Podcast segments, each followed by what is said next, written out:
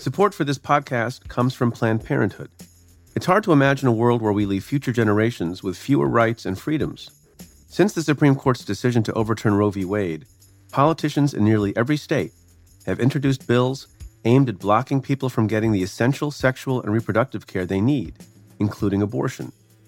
Planned Parenthood believes everyone deserves access to care, and with supporters like you, they can reclaim our rights and protect and expand access to abortion care.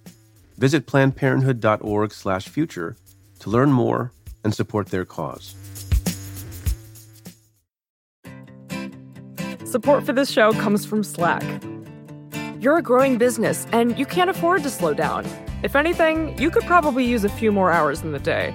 That's why the most successful growing businesses are working together in Slack. Slack is where work happens, with all your people, data, and information in one AI powered place.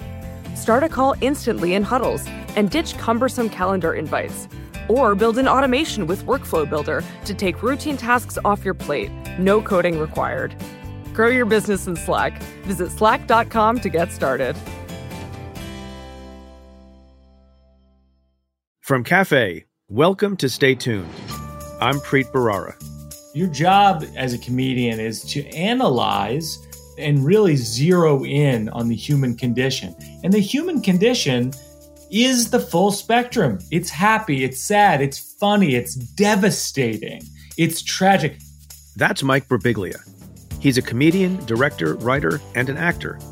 He joins me for a special episode of Stay Tuned to try and help raise our spirits and to talk about the role that humor can play in times of great stress and sadness, which I think we're all feeling at the moment.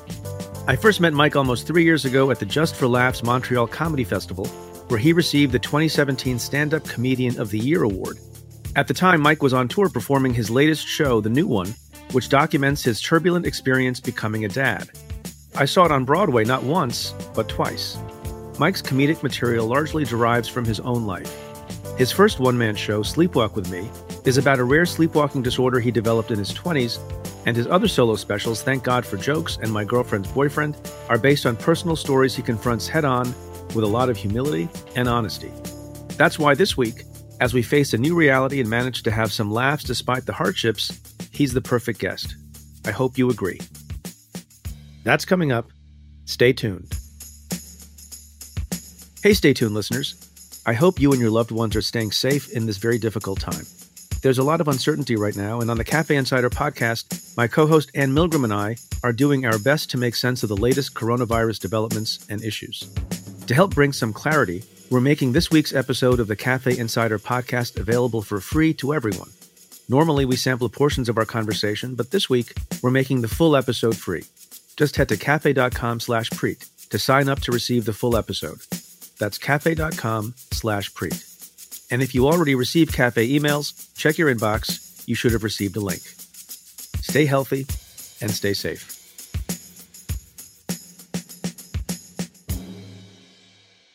This question comes from Twitter user Christopher Cruz, who asks Do you think our current circumstances during this global pandemic will render the hashtag census 2020 useless in that a vast number of individuals who the census is designed to assist may be too preoccupied to participate? Hashtag Ask Preet. Christopher, you raise a very important question, and it's something that has been of concern to a lot of people for a while now. Obviously, the pandemic is messing up a lot of things. It's interfering with schooling, interfering with elections, and the census is no exception. And as you point out, there's a great worry that there are certain communities that have already been historically underrepresented, undercounted. The census historically undercounts minorities, immigrants, and the poor. And at a time of great dislocation and turmoil, where lots and lots of things have been upended, and as you point out, people are preoccupied with their own health and the health of their families, that might render undercounting an even more extreme problem than in the past. The particular challenges presented by the pandemic are, you know, somewhat obvious. It's much harder for census takers to go door to door. It's harder to publicize the mere fact of the census. I mean, part of what's important every 10 years is for people to be aware of the fact that the census is going on and to alert people to the importance of it. And that becomes difficult when everything on the news is wall to wall coverage of the pandemic. There are other smaller pockets of folks who become more difficult to count. College students, for example, are required to be counted in the place where they live most of the time during the year, which is at school. But many, many, many colleges have actually told their students to leave. So they will not be counted in the place that they're supposed to be counted. The good news is that the folks who bring us the census have been taking some measures to try to mitigate the problem. Among other things, they've delayed the final deadline for the census from July 31 to August 14th. There's been an announced delay in the start of door to door census taking and counting from mid May to late May. And probably most important, and something that's never happened before, is the first time you can actually register yourself and your family for the census online. So it's pretty easy. You just go to my2020census.gov. That's my2020census.gov. For all the reasons that I point out and that Christopher suggests, it's really important that there not be undercounting, especially for a lot of different underrepresented communities. As former President Barack Obama tweeted just this morning, quote, filling out the 2020 census determines what the next decade will look like for your community, your roads, healthcare, schools, representation, and more. So since you're home anyway and going out of your mind, go to my2020census.gov and fill out the census form. Hi, Preet. My name is Rose Lockwood, and I live in Missouri. And I wondered if you have any clout to get MSNBC to stop showing every word that President Trump utters about this. Um, you know, he's like grandstanding. And I feel like it's not fair to the American people that we all have to be involved in his rallies now. And so I quit watching the minute he comes on TV. Is there anything people can do to just um, maybe paraphrase it or captionize it and not uh, record every single word? Bye. Hi, Rose. Thanks for your question. Look, I am extremely powerful as a podcaster, as you, I'm sure, appreciate, uh, but I do, I do not have the clout to tell MSNBC whether or not to cover particular things that the president says. and, and I don't think you want anyone to have that power, and I don't think the public should necessarily have that power. There are arguments that I understand in favor of broadcasting what the president is saying because he's the president of the United States and it's inherently newsworthy. But the good news is that the rest of us can choose not to watch. I tweeted over the weekend that I have stopped watching the live pressers in real time and that I think it's extended my lifespan. They're difficult to watch for a lot of reasons. I think I think you can get the gist of what was said and the important information that you need to conduct your own lives by reading about it afterwards or hearing the summaries from anchors afterwards. I will note a couple of other things. Apparently the White House presser that Trump conducted on Tuesday, March 31st, there was a different approach taken by some networks versus others. CNN, for example, did not run live Trump's opening remarks and only began covering the press conference when Dr. Birx started speaking, but then, of course, remained with the coverage up to and including Trump's answering questions from the press. I think in some ways, the media are trying to feel their way through this process and try to figure out ways to bring newsworthy things into your homes, but also figure out ways to make sure that false information is not unfettered coming into your homes. So, for example, what I would like to see is more real time fact checking.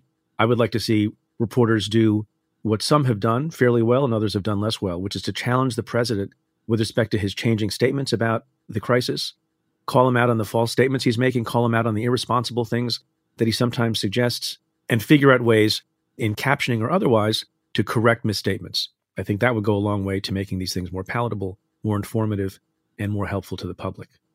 And with respect to MSNBC, I do think that they cut away from the coverage before the press conference ended yesterday. This question comes from a Twitter user Dano3D, who says the following At Preet Bharara, Trump stated that he's ignoring pleas from the governors of Michigan and Washington for emergency assistance because they are not appreciative of him. This sounds like it should be a crime. Is it? What statute would it be? Hashtag Ask Preet. Well, here we are back to talking about whether or not the president should be charged with a crime. And I understand the impulse as people sit at home and watch the news and see the president be petulant in this way and not assert his leadership in the way he should to help every single community because he's the president of all of us, whether you voted for him or not, even though he doesn't always act like it. And to be fair for a moment to the president, I don't believe he said that he's ignoring pleas from the governors of Michigan and Washington. I believe he said, in again his petulant way, that he didn't want to call the governors of Michigan and Washington because they're not sufficiently appreciative of him. He's also indicated that other members of his staff and his cabinet and his response team are speaking to those governors so I think he's more expressing a dislike and a desire to be, you know, worshipped and genuflected to rather than completely denying any aid relief whatsoever. You know, the reality remains that much of what this president does is not criminal in nature, even though some of it has been proven to be, I believe. he has wide discretion about how he asserts himself in his presidency. And so some of this conduct, including his approach to the governors of Michigan and Washington, may not be criminal, but it certainly is childish and immature and irresponsible and perhaps bordering on abusive power. If you could show that he was discriminating against certain states because of how he felt about their level of appreciation or for political reasons as opposed to other states, dare I say it, I suppose you could build a case that that's an abuse of power in a real, tangible, concrete way. And what's the method of dealing with that? Well, we tried that already. It's called impeachment. And let me remind everyone once again that we do have an election in just seven months. This email is from Luke from the Bay Area. Recently, I recommended to a friend that in order to get a real understanding of the crisis, he should listen to your last episode with Andy Slavitt. When my friend asked the name of the podcast, I promptly replied, Stay Home with Preet. Would you consider adopting that as a nom de guerre until the crisis ends? Cheers. You know, Luke, that's a really good idea. And it has a public service benefit too. I'm going to get right on that. Stay home with Preet. Has a nice ring to it.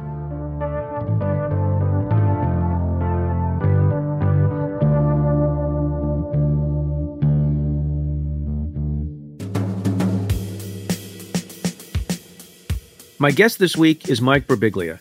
He's a comedian and a storyteller, known for side splitting stand up acts that also double as larger, relatable narratives about some of the difficult decisions and moments from his own life. Mike's most recent solo show, The New One, is really about willingness to change. In this case, going from staunch reluctance about having kids to fully embracing parenthood. It's an honest and heartwarming depiction that doesn't hesitate to dig into questions that most people would rather avoid. It's a tough time right now for the world, so Mike joins me to discuss the role humor can play in catharsis and healing, sharing with us how comedy has helped him work through health complications in his own life. We also talk about Mike's newest initiative, raising money to help support comedy clubs and their wait staff by workshopping jokes online with some of his comedian friends. It's called Tip Your Wait Staff, and we even do a trial run on this episode with Mike testing some of his new jokes on me. That's all coming up. Stay tuned. Mike Birbiglia, Thanks so much for being on the show. Thanks for having me. So, it's a very interesting time. Some would say not a great time, a sad time. And um, you know, we've had a lot of doctors on and we've had policymakers on, and you realize that, you know, sometimes you need to figure out how to cope with all of this. And so I've asked my favorite comedian to come on the show. So thanks for joining us. Oh, yeah. Thanks so much. I, I when you dropped me a line the other day, I thought usually interviews with comedians are pretty serious about the art of and the craft of comedy. So I'm going to do my best to actually sprinkle some jokes in to keep it light because I know my role here. Well, your role is to be a certain kind of doctor, as they say. What's that old phrase? Laughter is the best medicine. That's right. Do you believe that to be true? Well, I wrote a joke early in my career. I wrote a joke that it turns out a million other comedians had have written, and then I didn't do anymore. Which is they say laughter is the best medicine, but I think medicine is the best medicine. And, and uh, uh, but actually, there's like ten comedians who wrote that joke. You know, this may hit people funny in the ear, but you know, it's been it's been a sad week. It's been a sad week for a lot of people, or a sad few yeah. weeks. We have more sadness Absolutely. to come. I, I texted you on on Wednesday, and I know you. I should point out to folks, I met you at the Montreal Comedy Festival almost three years ago, and we've been That's friendly right. since. And not to bring us down right at the beginning, but my my father in law passed away on Wednesday morning, as I've told folks who listen to the show and there was just such immense sadness and anxiety about everything and I, it just popped in my head you know i'd like i'd like to i'd like to hear from mike about a few things one when bad things are going on particularly like this is it okay to laugh are we supposed to laugh are we supposed to have fun is that all right because i think a lot of people are not sure about that and i want them to know that it is even if you've experienced personal loss in your own family like like we have I think so. I mean, everybody has their own uh, take on things. I think that I think laughing uh, can be cathartic and healing and connecting with other people. I think so much of laughter and my special that you and I've talked about before is uh, one of the ones is on Netflix. is called Thank God for Jokes, and it's about how sometimes uh, a shared joke with someone else can be the most intimate experience of all because you're you're essentially you're having an inside joke about something that you both know is absurd and i think like like what we're living right now through the virus is completely horrific, but it's also absurd because it's unthinkable, it's unfathomable. And so to not laugh about it to some degree is depriving yourself of the absurdity of it. So I got to say, preparing for this interview was a little bit more pleasant than preparing for some interviews. No offense to other guests, but often, sure, sure. often I've got history books to read and law review articles and other kinds of things. I just basically watched multiple hours of comedy over the weekend. So, oh, so thank nice. you for that. Um, I watched what you just mentioned. Thank God for jokes, which yep. I recommend to people, even if they're not going to be interviewing you in the near future. um, and so you get a little bit of perspective on things. Um, here's here's something that you tweeted two weeks ago and want to see if you feel the same way. You said there are clearly two types of people in this world. This feels like a dystopian novel versus this feels like a dystopian movie. yeah. like, okay. My, my oldest daughter is a, is a big fan of both dystopian novels and movies. Um, how are you feeling two weeks later? I mean, look, that joke is about a, few different things. One of them is whether you read or whether you watch movies more. and uh, I watch more movies. I'm a movies guy. Uh, yeah, I'm not as much of a reader either. Although some people have become readers, I guess, in this time. Yeah, for me, it's very Children of Men. I'll tell you a strange, strange thing about this for me on an artistic level is that for the last two years, everyone I, I, directed a movie called Sleepwalk with Me and a movie called Don't Think Twice, and and people have asked me for a long time what I'm writing my next movie about, and I haven't wanted to tell them. And the reason I haven't wanted to tell them, and I'll tell you now, breaking news, is that it was a comedy that takes place in a global pandemic. And I swear to God. Oh come that, on! That's I, it's the secret. That movie. is I. Are you are you are you being deadly serious right now? completely serious. You're a comedian, so Um, how do I know? How do I? no, How do no, I? How do no. you? How do you know when a comedian is being serious? Frankly, No, I know that that's a fair point, but I no. Th- this is uh, you know, I could show you the timestamps in my notebooks. It's I've been working on this for a couple years, and and I've had friend, you know, the few friends who I've shared it with have called me and said, "You're starting to freak me out right now. Like, what else are you writing movies about?" are you like the comedian Nostradamus? I think it's possible I might be, but but it was on my mind. I'll tell you why. I'll tell you why it was on my mind for a couple of years. Because maybe you listened to the outgoing Obama administration that was warning Trump about the pandemic. Oh yeah, yeah, yeah, yeah. Maybe maybe you need to go work at the NSC. The truth is, the last movie I directed, which is called Don't Think Twice, the editor Geoffrey Richman had directed. His recent project was a documentary about, I think it was about food, and he came away from seeing all the footage thinking that bird flu is a, a high a high likelihood. And he so we'd eat lunch every day when we're editing the movie and he would never order chicken. And i would say how come? And he goes i i edited this movie and it has all this bird flu stuff in it and i just i'm i'm scared of it. And it and it was so real and i was and it made me think like it, it made me think of this movie that i came up with basically Can I interrupt just to tell you my favorite chicken joke? please Um, well, I was telling you last night when we were talking about this interview that I can, I can, for whatever reason, I, I have a terrible memory for names and lots of other things, but I can remember jokes that, com- that I heard from comedians, you know, from 25, 30 years ago. And back in the old days, I think literally 30 years ago, when Jay Leno was doing stand up, he had a joke about uh, chicken McNuggets. And we're not going to get McDonald's as a sponsor anyway. So he said, he, he said, he said, you can put a chicken McNugget in front of an actual chicken, and the chicken will say, I see nothing here that offends me. That's funny.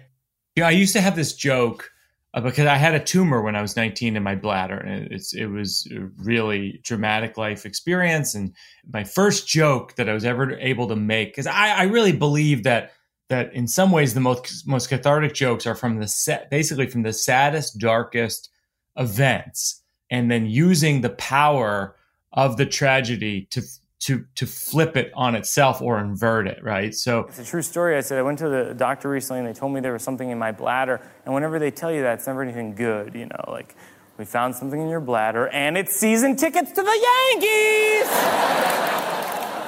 no. So that was the that was the first cancer joke I ever wrote. And then the second cancer joke I ever wrote was when I was 19 I had a malignant tumor in my bladder, but it's funny. Stay with me. Uh, because I'm a hypochondriac. And I think the funniest thing that can happen to a hypochondriac is that you get cancer because it confirms every fear you've ever had in your entire life. You're like, see? I told you. Remember last week when I was overtired and I thought I had rickets? I was probably right about that too. There's gonna be a lot of changes around here. It was less funny at the time. I remember. Those are my two cancer jokes that were actually somewhat pivotal. They work. in my, in my life because they work and also because they're about something that's inherently sad and, and, and awful. And also honest, right? It's true. Yeah. I mean, it, it'd, be, it'd be different. I, mean, I guess it's a little harder to make a joke like that if you're not going through the experience yourself. Yeah, I think yeah, I I- I think that that that's that's very true. I mean that that's one of the things that you have some license when you you've lived the the event. You've said, I've heard you say a bunch of times further to what you're just saying a second ago, that comedy is tragedy plus time. How much time do you need? First of all, to be clear, I'm probably the the half a millionth person to say that, but but it's definitely like part of the formula of what I of what my art form is. How much time? There's two questions comedians get a lot. One is how much time with with tragedy plus time, and two, can you joke about anything? And uh, those are two questions that come up a lot. And my answer for can you joke about anything is uh, sure if it's funny, which is, of course, entirely subjective, and y- you will inevitably uh, pay the consequences of offending people if people don't think it's funny, and that's just the nature of what the art form is. Uh, Right, but I've seen I've seen a lot of people, a lot of comedians handle that by making a joke, and maybe it's you know there hadn't been enough time passed, and people will groan, and then the, the comedian will say, "Too soon." Too soon. Yeah, yeah, yeah. Well, a lot of times the too soon, it's really like a cover for the joke isn't so great to begin with. Like I think you could you could make a great joke about the pandemic right now and uh, it'd be fine. It just has to be great. I yeah, I think there's a there's a correlation between how good is the joke versus how recent was the tragedy, if that makes sense. I've heard you also say this. Jokes have been ruined by people who aren't good at telling jokes. A joke should never end with, I'm joking. What do you mean by that? Yeah, I mean, if you have to say that something is a joke, it's not so great of a joke. I mean, that, there's a cultural conversation about jokes right now. And part of the reason is that comedy has become popular. We're like in a comedy boom in the last like 20 years or so. And so, because the art form is popular, people have a lot to say about it. And one of the things that they say is, "Oh, people are people are too sensitive," you know. And and to be honest with you, like the people who say people are too sensitive or or you're not allowed to say such and such things, they're usually they're not the best comics. I mean, they, some, I mean, sometimes they are, uh, but more often than not, they're so-so. Uh, and I understand people's, uh, you know, concern. Like I always say, like we all should be allowed to tell jokes, and we should all be allowed to be offended by jokes. I think that those two ideas can can coexist. I'm pretty sure Janice has tried heroin. You know what I mean? Like,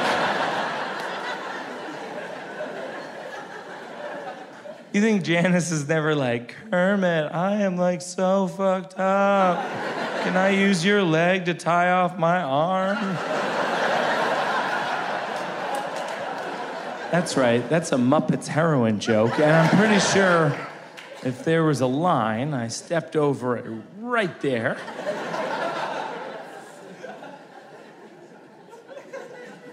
That's what you always have to think about when you're writing jokes is sort of where is the line? And you don't want to cross it, but you want to go near it. And, and you know, it's subjective, sort of where the line is. When you write a joke by yourself and you're like sitting, I don't know where you sit. I don't know if you if you're if you're jogging when you're thinking about jokes, or you're sitting at a desk or you're on your bed. Um, and you can you can fill us in so we can get a visual of Mike Birbiglia. Uh, I go for well, actually actually I go for walks quite a bit. I do you take a I- notebook? You take a notebook with you? I usually I, I, I dictate into my phone. I see. I see. And do you crack yourself up when you come up with a good joke? Oh, that's such a good question. Um, every now and then, something does make me laugh a- alone. LOL in the true sense. and when that happens, when you deliver that joke that was so good to you that makes you laugh in real time as you're writing it, which is kind of conceited, I must say. Do you find that those jokes play really well when you deliver them in public? Yeah, I think so. I think uh, if you're laughing alone, like I'll give you an example of a joke. If you like, here's a joke. Sometimes you write a joke, it's like I can only imagine that this is what playing baseball is like because I'm not good at playing baseball, or or I've never had a a hit in baseball. so, uh, but I imagine it's like a crack of the bat where you hit the sweet spot of the bat. Every now and then you have a joke like that. Like I had one recently where I wrote it down. I go, uh, my daughter's five, which is an adorable age. And, uh, and the other day I said, mom's going to put you to bed tonight. And she said, she's not your mom. She's my mom. and I said, that's what my therapist keeps telling me. Be- because all toddlers have a Boston accent. They're like, I'm tired. and Boston toddlers are like, I'm wicked tired. And, uh, just a bunch of Ben Affleck sitting around crapping their pants. But once I honestly like the Boston toddlers part of that, all but all toddlers have a Boston accent. Literally, the moment that that occurred to me, I thought, if that joke doesn't exist somewhere else, and a lot of times you Google these things as a comedian, you're like, let me Google this, make sure it doesn't exist once you realize that doesn't exist, you're like, well, that's gold because that's completely true. Toddlers talk like that. Nobody said that. This is great. I want to get into some of the, the craft of how you do this thing. What's it like when you show up at a club to do a set and everyone there, and let's talk about times before you were as well known as you were, as you are now, and you didn't have all those specials, and they're paying money to laugh. Like they're showing up, the expectation yeah. level is really high and they don't know who you are, and you show up and it's a cold room, just thinking, let me see what this guy's got. what is that like? And how do you get them on your side? Do you, do you think you've got to have a killer joke right at the beginning, or do you ease into it? What's your thinking? The time that that comes up it, for me is because I, I perform in theaters and clubs and colleges and uh, and like corporate events. Corporate events are like the part of my life where I'm performing primarily for people who have no idea who I am. They're having their annual conference, and then they go, and now the comedian Mike Birbiglia, and I just walk on. I don't love doing corporate events because I don't like selling out, but I don't mind renting out uh, just renting, just renting myself for a day and then going back to my my own career. But uh, but but yeah, you, there is a thing. Seinfeld talks about this in his movie documentary from years ago, which was called Comedian, about how the audience gives you for being well known, and he's obviously far more well known than I am, but for being well known, they give you like a few minutes of courtesy, laughter, and applause. And then you're back to start. And I think that's completely true.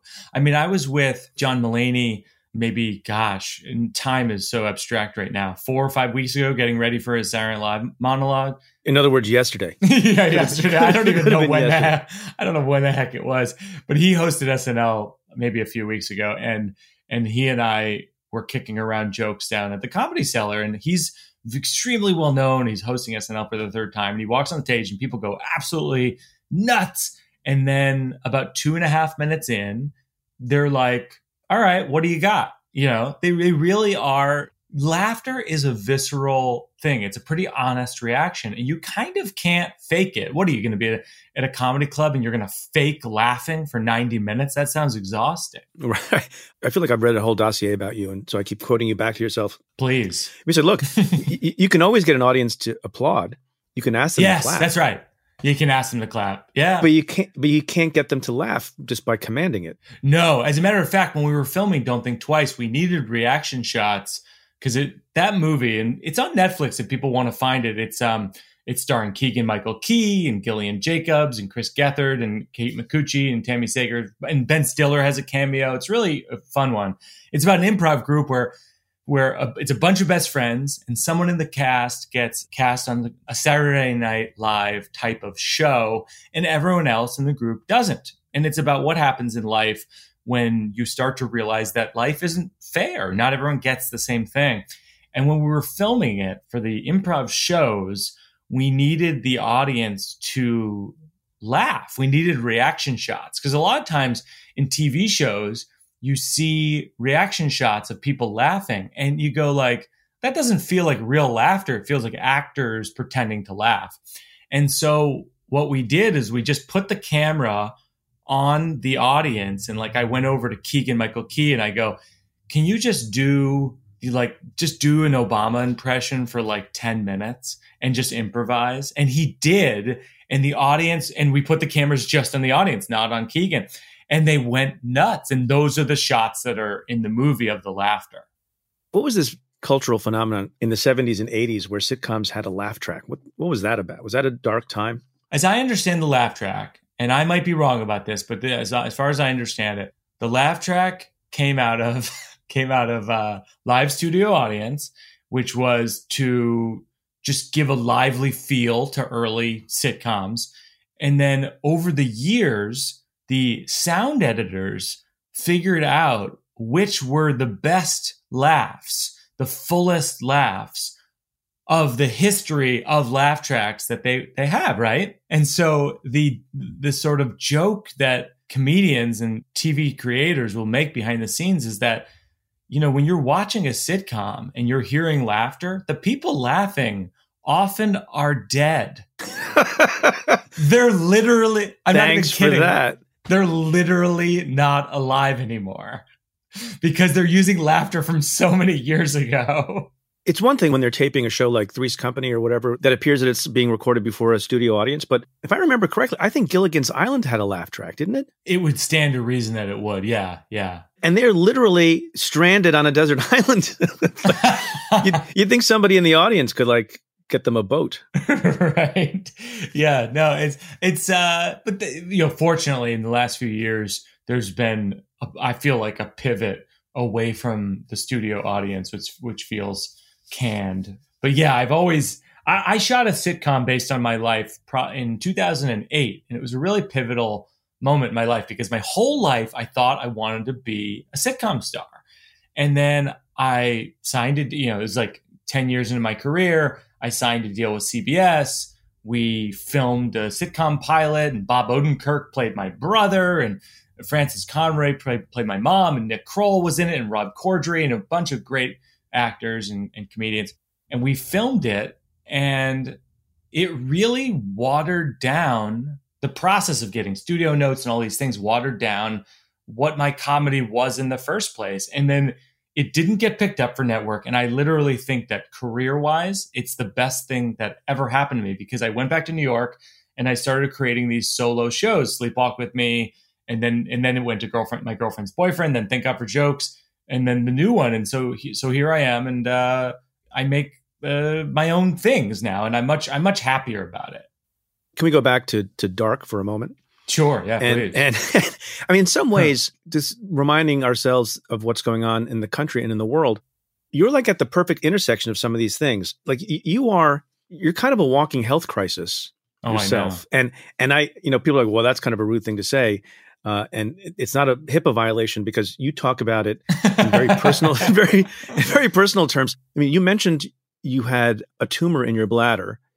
You also have had Lyme disease yes, and diabetes, and you have this other disorder, which again, I wouldn't ordinarily be having a guest on the show talking about their life threatening disorders, but you've done entire shows around it. You have something called REM behavior disorder, yes, which is a terrifying thing. And I wonder, I wanted you to explain what that is and how you've dealt with it and how you make, you know, how you wring comedy out of that, but also whether or not in the current environment you can give people some perspective on these things when so many more people are experiencing on a sort of national and global basis the kinds of health scares that you've lived with your whole life. That's it. That's actually an interesting example of of tragedy plus time. So this was probably 2000 and uh, 2004. I was performing at a college in Walla Walla, Washington, uh, and I was staying at a La, a La, La Quinta Inn. And when I tell the story on on the album, I say uh, people correct me. They say uh, no, no, no. it's La Quinta. And I'm like, no, I, I you can't force me to speak Spanish. I didn't press two.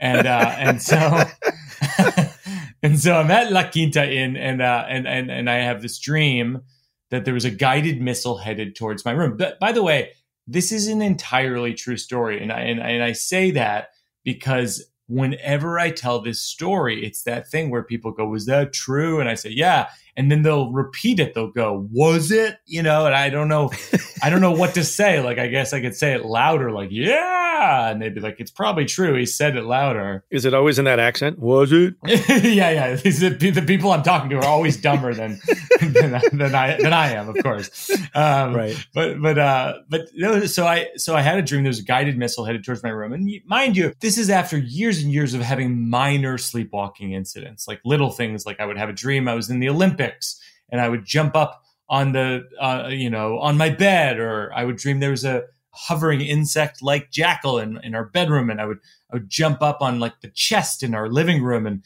but this was very serious because I had a dream there was a guided missile headed towards my room and I decide in my dream and as it turns out my life to jump out my window uh, so as to detonate outside the window for the sake of the platoon. And uh, in my dreams I'm a hero and there are two important details. One, I was on the second floor. Two, the window was closed. Uh, so I, I, I jumped through the window uh, like the Hulk. And I say that because that's how I described it at the emergency room. I was like, you know, the Hulk. You know how he just sort of jumps out of windows and walls. That's that's like me. And so I jumped through the window. The most common question people ask me about this incident is, when did you wake up? And and and what it is is I jumped through the window. I landed, I got up, and I kept running. And as I'm running, I'm slowly realizing I'm on the front lawn of La Quinta Inn in Walla Walla, Washington, in my underwear, bleeding. But in that moment, I and I swear to God, this is true. I was relieved that I hadn't been hit by the missile. I, Look, I thought that would have been a disaster. Yeah, uh, that would have been a disaster. At least I'm still in the game. So I drove myself to the hospital. I got 33 stitches in my legs, and uh, and I was diagnosed with this very rare thing. And a lot of times people think they have what I have, and what I'll say is most likely you don't because it's a, such a rare percentage. Um, you may have sleepwalking. You may have sleep apnea. There's a million things that are much more common. I have this thing called REM sleep behavior disorder where people essentially act out their dreams in in sometimes uh, violent and, and, terrifying ways. And uh, and actually, on a legal perspective, this has been used as a defense in court before uh, in like I think in murder, by you some some murder trials. no, not by me. Oh, okay. I, uh, I, I, suppose I could use it as a defense if someone did, thought thought my show wasn't funny. I could say, well, I, I wasn't even awake. I, I've dreamt I was in a movie where I was a bombing comedian. exactly. But uh, yeah, so that's that was when I said tragedy plus time is that was a p- very pivotal moment in my career because I thought my director Seth Barrish and I, who I've worked with, collaborated with for many many years, he directed the new one which you saw on Broadway. But he he and I both talked about like we should try to talk about this on stage. I should try to get this on stage, and then that became the basis of Sleepwalk with Me, which became a book and a movie and and uh, and an album, which is uh, on Spotify. If people want to hear the full album of that story, is on uh, on Spotify for free. Because sleepwalking is a terrifying phenomenon when you think about it, because it's your body making a decision that is different from your conscious mind. Your conscious mind is like, "We're going to rest for a few hours." Your body's like, "We're going skiing," you know. Support for this podcast comes from Planned Parenthood. Your body is your own. That's why Planned Parenthood is committed to ensuring that everyone has the information and resources they need to make their own decisions about their bodies, including abortion care. Today, lawmakers who oppose abortion are challenging Planned Parenthood. Affordable, high quality basic health care for more than 2 million people is at stake. Planned Parenthood believes that health care is a basic human right. That's why they fight every day to push for common sense policies that protect our right to control our own bodies. They also work tirelessly to oppose the onslaught of new policies aimed at interfering with personal decisions best left to patients and their doctors. They won't give up, and they won't back down. You can join Planned Parenthood in the fight to help make sure that the next generation can decide their own futures. The organization needs your support now more than ever. With supporters like you, they can reclaim our rights and protect and expand access to abortion care. Visit plannedparenthood.org/future to learn more and support their cause. Support for Stay Tuned comes from Squarespace. In this day and age, if you're starting a new project, one of the first things on your to-do list is creating a website.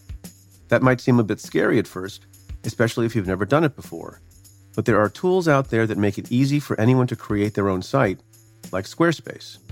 Squarespace is an all in one platform that you can use to build a website and help people find your ventures. Creating a website with Squarespace is straightforward and painless, even if it's your first time making one. Whether you want to sell your products or a service, or need a place to host your blog or portfolio, Squarespace can help you get your name out there and makes it easy to find on the web. They have plenty of tools to help make your website look pretty great, too, all while customizing it to fit your particular needs because your site is your own and it shouldn't be fit into a one size fits all box. Get the functionality and the unique look that you need. Head to squarespace.com/tuned to save 10% off your first purchase of a website or domain using code TUNED. But uh, but yeah, it, that's a that's a, actually a great example. And, and to get back to what you're saying of like, I'm a walking. I say I always say I'm a walking pre-existing condition. I have uh, Lyme. I have I have Lyme disease. I literally went to my doctor once, and he said, "You have Lyme disease." And and I said, and you never want to hear conjunctions at the doctor. He said, and and diabetes. And I said, one at a time. Everybody's going to get a chance. So yeah, and so I have Lyme disease, diabetes, cancer. Obviously, I had a bladder tumor, uh, sleepwalking and uh, and so yeah, I have a lot of stuff that I can work. I can work. But you have you have not you do not have the coronavirus.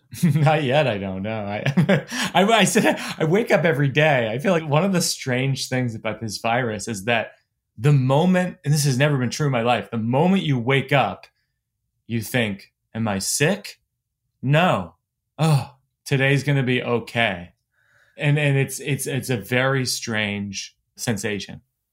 Can I ask you a personal question then? So, oh, please, yeah. Given all your your health issues and scares, when a global pandemic arrives in the country, does that freak you out more, or do you feel a little bit? I've been through a lot. You know, we can get through this too. Like, how, what's your attitude about this? Does it cause you anxiety like it causes everybody else? How do you process it? I think the most anxiety I feel is uh, is just about my wife and my daughter. My daughter's five, and when you have a family, you start to uh, I don't know. It's just you, you get anxious like on a wider scale somehow. Like it's amplified. Like I gotta take care of everybody and make sure everyone's okay. And and and yeah, the anxiety is is quite quite extreme. I would say. I, I I don't know. I don't. I don't have that. I don't have a very humorous answer for this. But maybe in three months. That's that's yeah. You need a little yeah. bit of time. What, what's yeah. what's it like? I assume you're on some version of lockdown with your wife and child. We are. We. Uh, How's that going?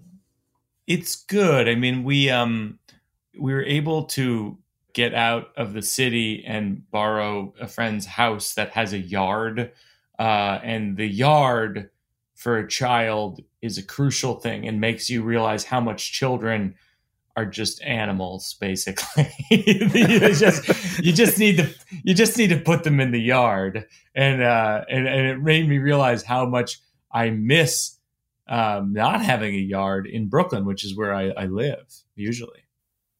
So a lot of people are suffering in the economy um, and being laid off, and the restaurant workers and others. And there's a group of people who obviously you care about that maybe it doesn't occur to folks who are also out of work. Who would those be? Well, I'm raising money right now. Uh, I created a URL called tipyourwaitstaff.com, and this is for comedy club staff that is out of work right now. The reason this came up is that when the pandemic shut people indoors, I was driving to Buffalo, New York to perform at Helium Comedy Club. And about halfway there, I got to Ithaca and I was listening to scientists on the radio. And I just go, we're not going to have a show. This is insane. And so I drove home. I drove four there, four hours there, four hours back.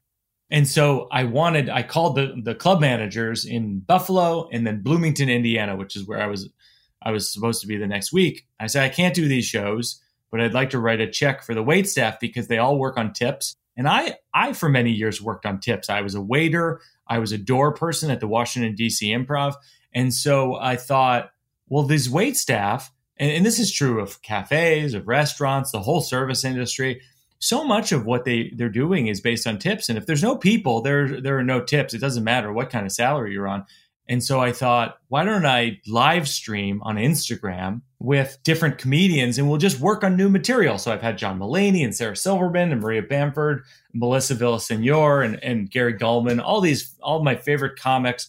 And, w- and then we raise money. At this point, we've raised somewhere between maybe fifty and hundred thousand dollars for all different comedy clubs across the country, including the DC Improv, where where I started. And uh, it's our small part. I mean, we're basically attempting right now to, to pair up with a, a, media partner so we can raise more money because it's very hard, obviously, to ask people for money in a time where people don't have money. Uh, and so I always encourage people don't worry about the money side of it or throw five bucks or three bucks, no big deal, or none at all. And so that's what that's what I've been working on. Are you worried that some of these comedy clubs, like other institutions, are going to shut down for good? I, I am. Yeah. I, I think one of the things that the pandemic has really highlighted, and this is certainly not humorous at all, is the degree to which Americans are often paycheck to paycheck. And obviously, how the healthcare system has so many flaws in it. And I think if there is a silver lining, it's that we can examine that in this massive failure and breakdown that we're experiencing right now and just improve moving forward. I thought it was uh, our, our my or my governor Cuomo, I thought was very inspiring when he was uh, speaking yesterday about uh, about Excelsior. Excelsior says it all. Ever upwards, ever upwards, aspirational. We can be better. We will be better. We're going to aim higher. We're going to improve ourselves. Excelsior, state motto. It's on the seal behind me. By the way, I don't get too into uh, topical humor, but I will say that I, I tweeted a thing last night that I think is sort of fun, which is um, in quotes, I wrote, the president will now be fielding compliments. I, I, thought you were going to mention because you because you touched on silver linings. Yeah, you tweeted a couple of weeks ago. Look at the silver lining, but don't touch the silver lining. It's been infected. yeah, yeah, yeah. It's very true. You, are laughing true. at your own joke again. no, you're right. Your own right, joke right. is being read back to you by the host of a podcast, and you're cracking up. No, I know. You, the truth is, Preet, it's like you, you could have read like any any number. You could have read a Steven Wright joke, who who we both love. Uh, you could have read a Mitch Hedberg joke. I a Maria Bamford joke. I just love jokes, is the truth, and some and I love my jokes too. So is that true of all comedians? So, so when you go watch comedy, I would expect that you're a little bit critical, right? Because you're in the same profession.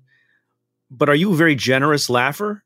Is that true of all of you? I'm a very generous laugher, but I'm also like, you know, there's a degree of authenticity uh, radar that you have, as I think, as a comedian, because you've seen behind the curtain of how things are made.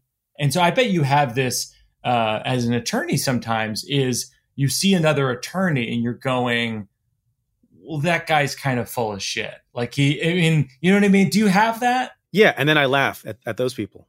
that's, that's, so I guess the analogy is perfect. but do you do you but but do you have it? Do you have yeah, it? No, I, I do, I Yeah. do. But but I guess I guess the other thing I'm asking is, you know, if you're if you're a very accomplished classical musician, so I'm not, and I you know I enjoy classical music, but other members of my family are much more accomplished. I'm not at all, and they can tell when a symphony or a piece is being played exceptionally well. To me, as long as it doesn't suck, I think it's actually quite good, and they can draw distinctions between excellent and just good. Is that how you look at comedy? I actually don't. I think that I think comedy is an entirely subjective art form and, and I think I can evaluate like the craft elements of it. Like for example, like I can tell if a comedian is actually comfortable on stage. Like I think like so much of comedy is like doing it over and over again thousands and thousands and thousands of times so that you no longer feel any tension when you're on stage. Like when I walk on stage, I'm more comfortable than when I'm off stage. And and you can when you're watching a comedian, you I think you can tell if that's true. Like like when you're you know years ago when Jon Stewart was hosting the Daily Show, one of the things that's so fun about watching Jon Stewart back in the day was man, the guy is just so damn comfortable.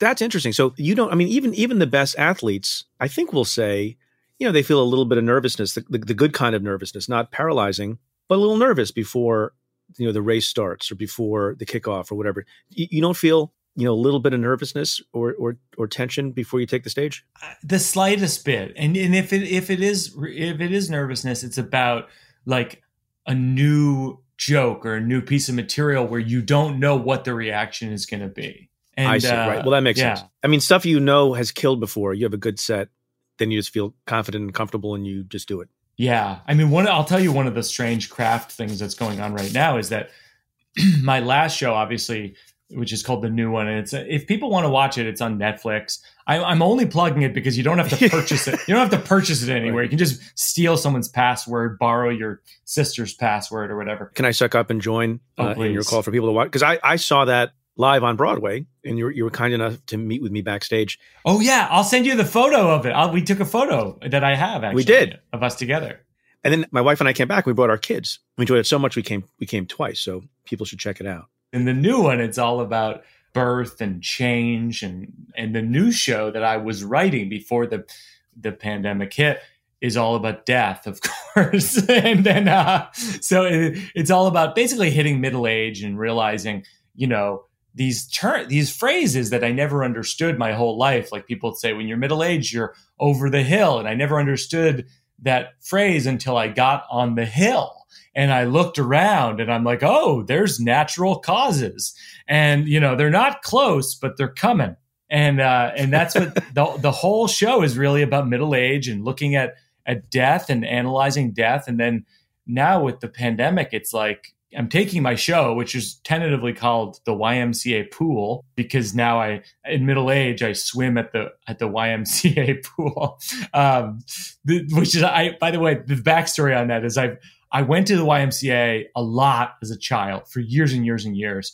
And I always vowed to myself I would never return uh, until one day I went to the doctor and he said, Have you tried swimming? You know, because it was my cardiologist and he said my breathing wasn't great. right. And I said, No. And he goes, Do you live near a YMCA pool? I said, Yeah.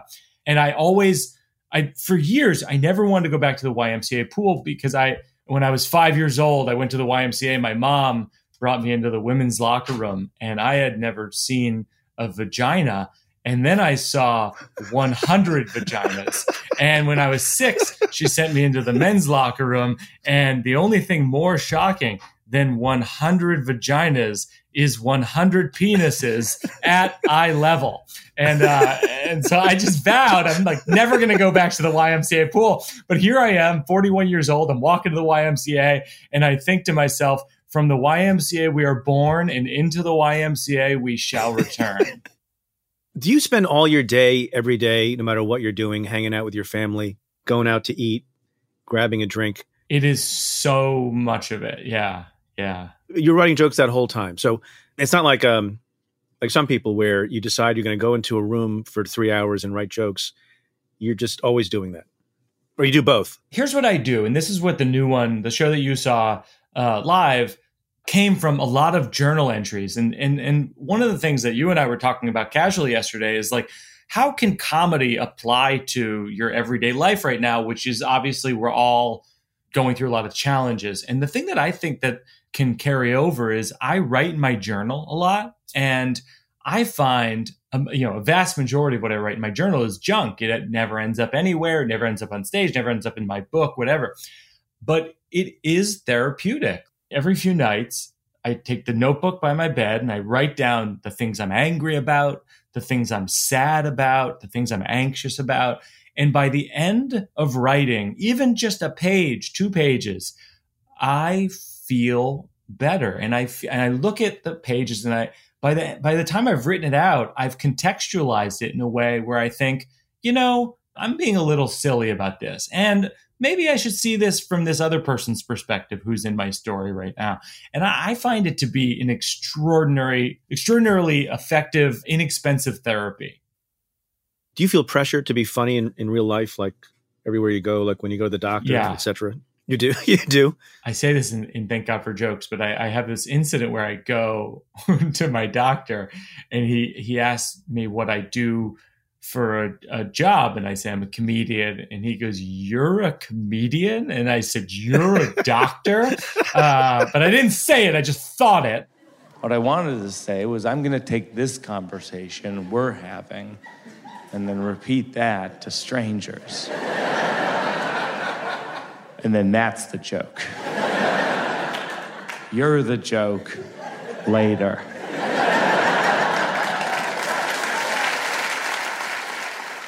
and, and and, and and that's really that's how I view jokes. It's just uh, it's just always things that in one context are not funny, and then if you recontextualize them, are funny. Right. I actually have it. I'm looking at I'm looking at my um.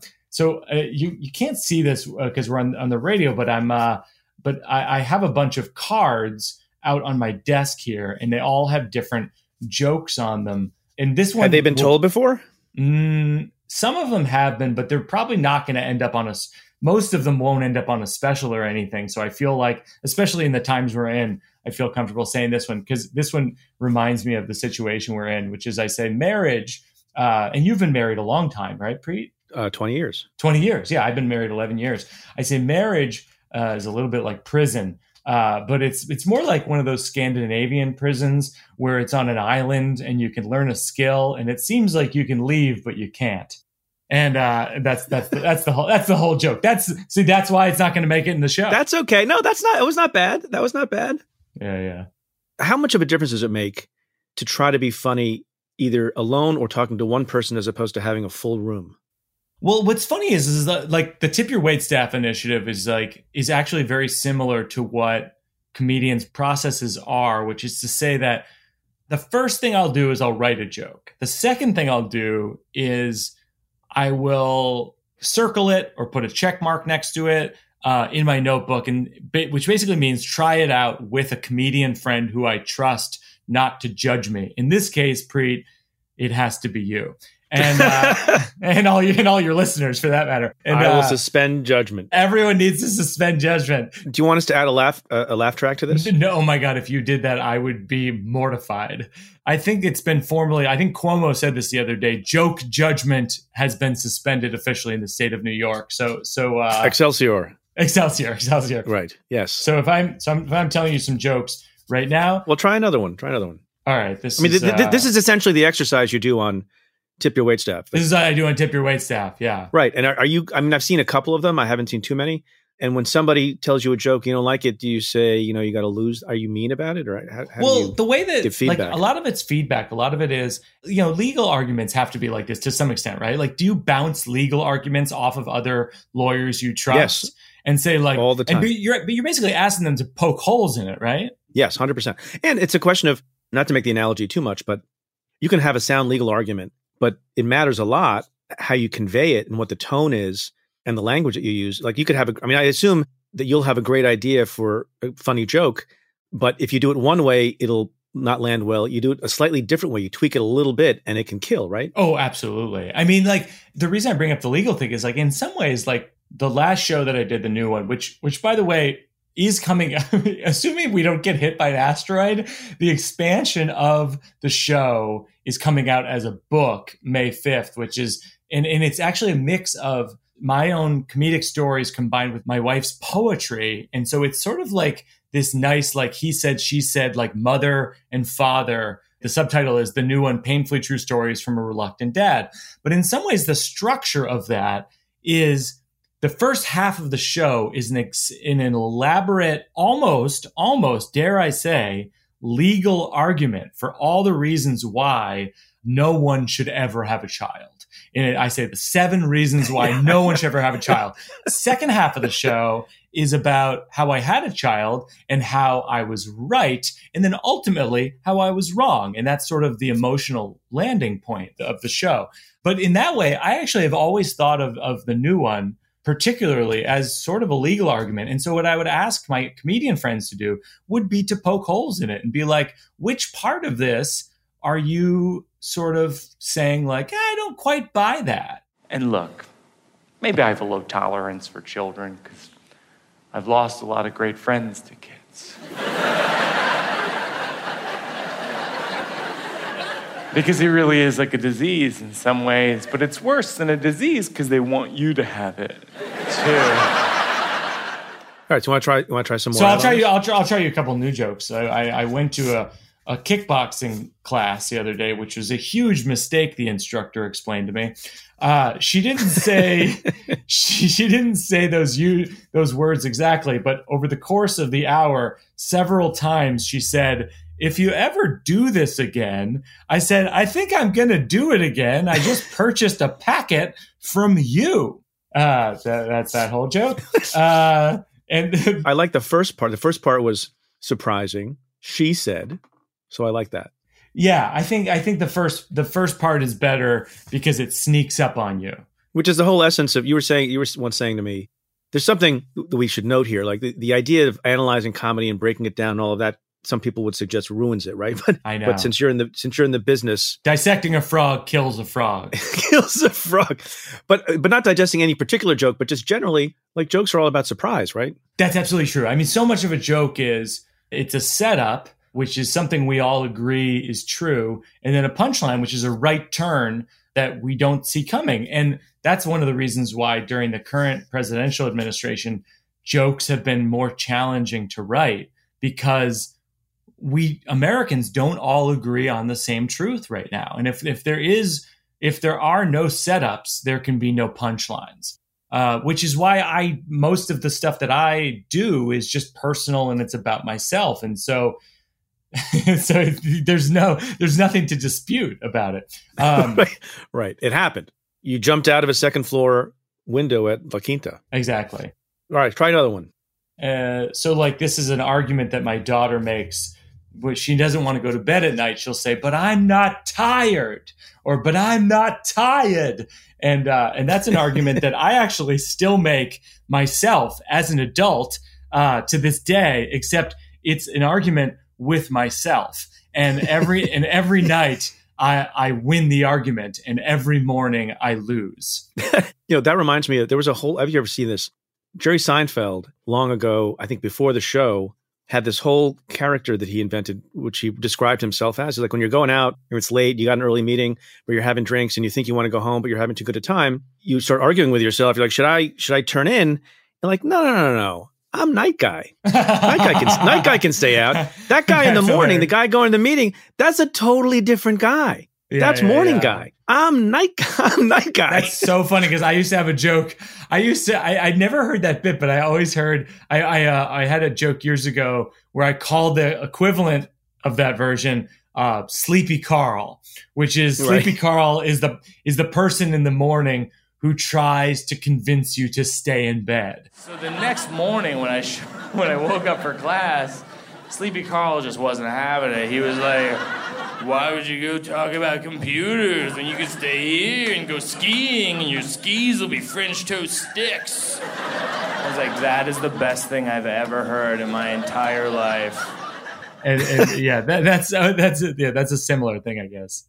Yeah, there are people who like to stay up late. There are people who are morning people. I, I don't think of it in either of those ways with, with respect to myself. I believe in the law of inertia which people think is about being, you know, motionless. It's actually just persisting in whatever state you're in.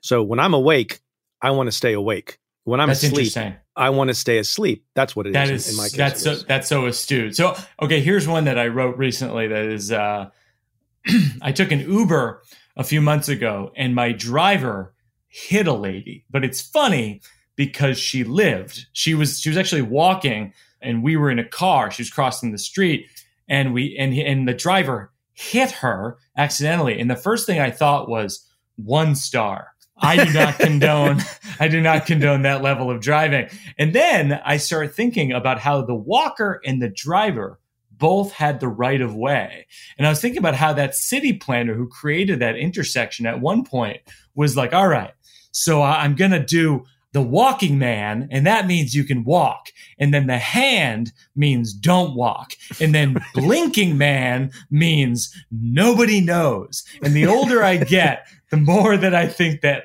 that life is just blinking man. That's good. Blinking, blinking man, this is the final thing I wrote down. Blinking man is your life flashing before your eyes, literally. And that's the end. That's the end of the joke. right, right. Do you? How do you think about offending people when you tell your jokes? Is there a line that you observe? The goal of the comedian, uh, I think, in a lot of ways, is to find the line and then inch back from it, right? And so, in order to do that, you actually do have to cross the line. It's like uh, like a like a chef, like putting in too much of one spice and then going, you know what? Next time, I'm going to put a little less of that spice in. And and I think whenever I'm working out new shows, I always call the shows working it out. And that way people know this is not done. And also sort of swim at your own risk. You know, like this is this is not for the for uh, for anyone who you know is likely to be offended by anything. I've actually there was a couple jokes in the new one, and I won't say what they are because I don't want to offend people. That people wrote me thoughtful emails about how they were offended by that joke and the reasons why. And I emailed them back why, what the intention of the joke was. And they wrote back a response. And then I took it out of the show. It, it wasn't out of some kind of like business practice or something like that. It was literally like, oh, I never thought of it that way. Let me ask you this the, the jokes you took out on a scale of one to 10, were they among your best jokes? Or were they just sort of sixes and, and sevens? I'd say and they if, were. Say, and if it had been your best joke, would you have hesitated more? That's a great question. I I would say they were about sixes or sevens and or eights, and if they were the best jokes, that's where it gets murky. I think that I I, I, I think it's like a it's like a Star Trek episode about the philosophy of jokes. Like, well, then then we have to become utilitarians because the greatest laughs for the greatest number, right, Spock? Here's here's another joke I just found that actually I I think it's this this one has a chance long term of making it in. You know, sometimes people die, but then they come back to life, and uh, often they see a light at the end of the tunnel. And I think that's sort of a hacky hallucination. I feel like if I had that happen, I would just lie. You know, like if I died and I came back and I saw the light at the end of the tunnel and people said, What happened? I'd be like, Well, there was a polar bear, but instead of arms, he had talons. And inside the talons, he had one jelly bean. And then he said, Anybody want some jelly beans? And that's when I came back to life. And everyone would say, Mike had such a creative death. that that one's not there yet, but it's gonna I feel like that one's gonna get there. That'll be a harder one to tell people, you know, it's true, it really happened, like the jumping out of La Quinta. That's true. Yeah. Are there other things you would recommend people watch, you know, when they're stuck at home and, and fretting about this virus? Well, the comedian, some comedians I really love are like Maria Bamford, who I had on the Tip Your Wait Staff initiative the other day, John Mulaney, again, who I had on the Tip Your Wait Staff, uh, Roy Wood Jr., who actually helped conceive of the idea with me. He's a Daily Show correspondent. He has a special called Father Figure that I think is really brilliant. So those are a few comedians who I love. I think like a really fun movie that my wife and I revisited recently, and I think it still holds up is Money Pit. It's from oh, yeah. uh, it's the Tom Hanks movie, uh, and sh- I think Shelley I'm Shelley Long Shelley Long yeah uh, Cheers. Tom Hanks and Shelley Long are very funny together, and my wife and I renovated an apartment recently, and it literally might as well have just been the movie Money Pit. Do you have a favorite sitcom of all time? Favorite sitcom? Mine's the, Larry Sanders Show on HBO. Oh, which I yeah. think is as funny as anything ever made. Um, Judd Apatow, who's been on the podcast, did that great documentary. Brilliant, and I highly recommend that too. The Garry Shandling documentary, uh, which is, is it's actually quite touching. It's brilliant. It's brilliant. Yeah, and Judd is Judd is a brilliant, brilliant person. That's a great one. My favorite because it's the one I sort of grew up with. Although I think I was watching it in reruns because I was too young. Is Taxi? Yes, I don't know if that's in syndication anywhere. Oh my gosh, I, it must it must exist somewhere. Yeah, I mean, I think you can probably get it on the internet. There are things that happen in in Taxi that you just don't see in any kind of comedy anymore. Like they they take a long time with a joke. There's a scene, one of the funniest scenes of all time, in my mind, where Jim Ignatowski, remember Jim? Sure, uh, yeah. Who was who was you know a, a pothead and didn't really have his wits about himself, and he's taking the driving test, the written test, and he doesn't know how to answer a question, and he whispers to one of the other guys who who drove a taxi, "Is there uh, you know, at the counter waiting for Jim Ignatowski to finish the exam. And Jim looks up and says to the guy, What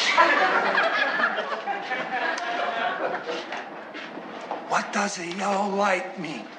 Slow down. Okay. What?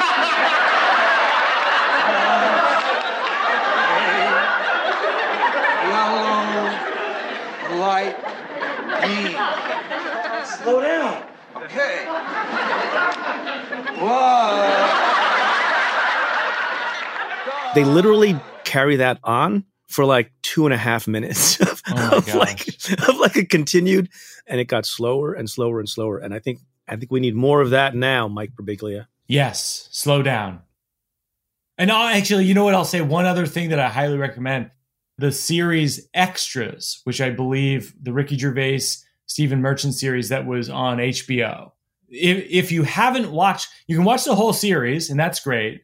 But if you if you don't want have the time to watch the whole series, the final, I believe it's the the finale is like a two hour episode, and it really plays like a movie, and it's very funny and it's very deeply sad, and and and made, it makes me cry. My favorite comedy is uh, stuff that makes you laugh and cry because I believe that the best case scenario with a piece of entertainment is that you experience the spectrum of human emotion and and it's sort of like working the muscles of all the different emotions I think if you can get people to laugh at the beginning of a talk and then take them on a on a journey to to something very serious at the end, the impact of the ending is much more profound. Yeah, i think so too If you've begun in a funny place, are, are comedians generally sad people? I think, you know, it's funny. Like Seinfeld has a funny answer to this in interviews, which is he says, you know, people say comedians are sad, but like everybody's sad. he goes, he goes, there's sad, there's sad dentists, there's sad pediatricians, there's sad lawyers, you know, like, like, But it's not so jarring because comedians are supposed to be. Ha- I mean, dentists That's are right. not known to be happy. Exactly. I mean, look, it's like whenever your job, your job is as a comedian is to analyze and really zero in on the human condition. And the human condition is the full spectrum. It's happy, it's sad, it's funny, it's devastating, it's tragic. And so if your job is to analyze that, sure, sometimes you'll get sad, of course, but that's that's the cost of doing business. What's your advice to, to regular people about how to be funny? about how to be funny. I think I think that the thing that my mom taught me.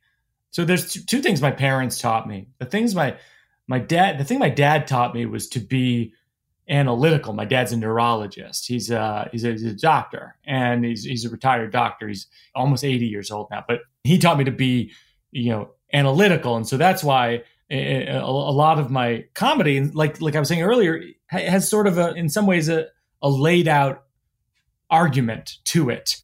And then what my mom taught me was you should always be willing to be the joke.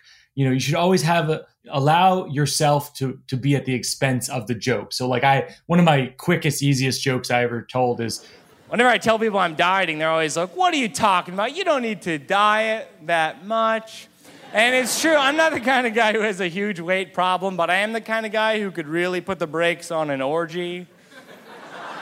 You know and it's like and it's like and it's like i i love jokes like that because because it's like you know just make a joke about yourself as opposed to saying hey you're fat or whatever that person's fat it's like well no make a joke about your own weight make a joke about your own height make a joke about your own lack of intelligence in a certain field let's say Yeah. Well, self-deprecation is a is a winning quality, right? And, yeah And shows empathy, and then you bond with people, and then they feel better about themselves. And more, look, I mean, more often than not, we're all in closed quarters right now because we're all whatever. I think, like you're saying, empathy is crucial for the people who you're sharing these sort of big brother housing situations with right now. And then, uh, you know, putting yourself in someone else's shoes. And then also having a sense of humor about yourself that maybe you're not the best roommate, you know, because probably you're probably not. That's probably true. Certainly true on my end. Any final thoughts, Mike Birbiglia? I think my final thoughts uh, are just uh, to to you know with tipyourwaitstaff.com we're raising money for people who work in comedy clubs and maybe aren't the first people you would think of who need money, right? And I think that we should all attempt to do that a little bit. Think about your neighbor, your babysitter, you know, like anyone who's in your vicinity who you feel like maybe doesn't have an income coming in right now. How can you help support? You know, obviously doctors and nurses need support. How can you help those people? It's a great final thought. Mike Birbiglia, let me just say, you know, it is a tough time. Uh, it's a sad time for a lot of people. It's been sad in my house. And separate and apart from thanking you for being a guest on the show this week, you've done a lot to help cheer me up the last few days, oh, watching your shows and talking lot, to you. So, and I think I'm not the only one who needs cheering up at this time. So, so thanks for doing that. It's a real public service. Thanks, Mike. Oh, thank, thank, thank you for doing this, Preet. To get updates on Mike's books and shows and charity work, sign up at birbigs.com. That's B I R B I G S.com. The conversation continues for members of the Cafe Insider community. To hear the Stay Tuned bonus with Mike Birbiglia and get the exclusive weekly Cafe Insider podcast and other exclusive content, head to cafe.com slash insider. Right now, you can try a Cafe Insider membership free for two weeks at cafe.com slash insider. So, as many of you know, last Wednesday, my father in law, at age 91, passed away at his home outside of Chicago. And as I said in the note last week that I read for the Stay Tuned audience, the worst part about it all was that my wife wasn't able to be by his side at the end. I've received so many notes of kind condolences from so many of you. I'm, I'm very grateful for all of them. They really touched me. There's one note in particular that I wanted to share with all of you, however. It's from a doctor, Hannah Dillon, who works in the ICU at a hospital in Arizona. Here's what she wrote Your story about your wife not getting to be by his side was moving and got me thinking about the many Americans in that same situation as loved ones are hospitalized in isolation wards. The most difficult thing about this pandemic for me is not the long hours or the time away from my family or the bruises on my face from the N95 mask. The most difficult thing is that my patients are without their loved ones in their struggle. I had patients on ventilators whose families are aching to be with them, to hold their hand, to whisper goodbye if that dreaded time comes. The tragedy of physical distancing means we cannot enfold one another at a time when we need it most. As your wife was not able to be by her father's side, so many people are yearning to be with their loved ones. I wondered if you could share this small comfort with your listeners who may be in pain from the separation. In our hospital, no one is alone not when they first arrive, not when they are joyously discharged to recover at home, and not even when they pass from this world. Before every physical exam I do, before I adjust the ventilator, or check the medications, or listen to the lungs, I take a moment to hold my patient's hand and speak to them. Even when they are sedated, even though gowns and masks and gloves separate us, I greet them, I tell them we're fighting for them, I remind them that they are loved. Our nurses learn the names of wives and children and friends and speak to the patient about them while they do their work. Your wife told me the roses are blooming, says one nurse as she repositions a patient. Your son will be so happy to hear that you're awake, says another. We stay. We are always there. We know so many of you, the families of the sick, would give anything to be there yourself. I am so profoundly sorry that you cannot be. But please take some small measure of comfort in knowing that we are doing what we can to be a family to them until we can get them back to you. They are never alone. Thank you, doctor, for your words of comfort. And thanks to all the doctors and medical professionals who are working so hard at great risk to themselves to get us through this pandemic. And for the rest of you, keep writing in. I love hearing what you have to say. Well, that's it for this episode of Stay Tuned. Thanks again to my guest, Mike Birbiglia. If you like what we do, rate and review the show on Apple Podcasts or wherever you listen. Every positive review helps new listeners find the show. Send me your questions about news, politics, and justice. Tweet them to me at Preet Bharara with the hashtag AskPreet. Or you can call and leave me a message at 669 247 7338. That's 669 24 Preet. Or you can send an email to staytuned at cafe.com. Stay Tuned is presented by Cafe. The executive producer is Tamara Sepper. The senior audio producer is David Tatasciore. And the cafe team is Julia Doyle, Matthew Billy, David Kurlander, Calvin Lord, Sam Ozer Staten, and Jeff Eisenman. Our music is by Andrew Dost. I'm Preet Bharara. Stay tuned.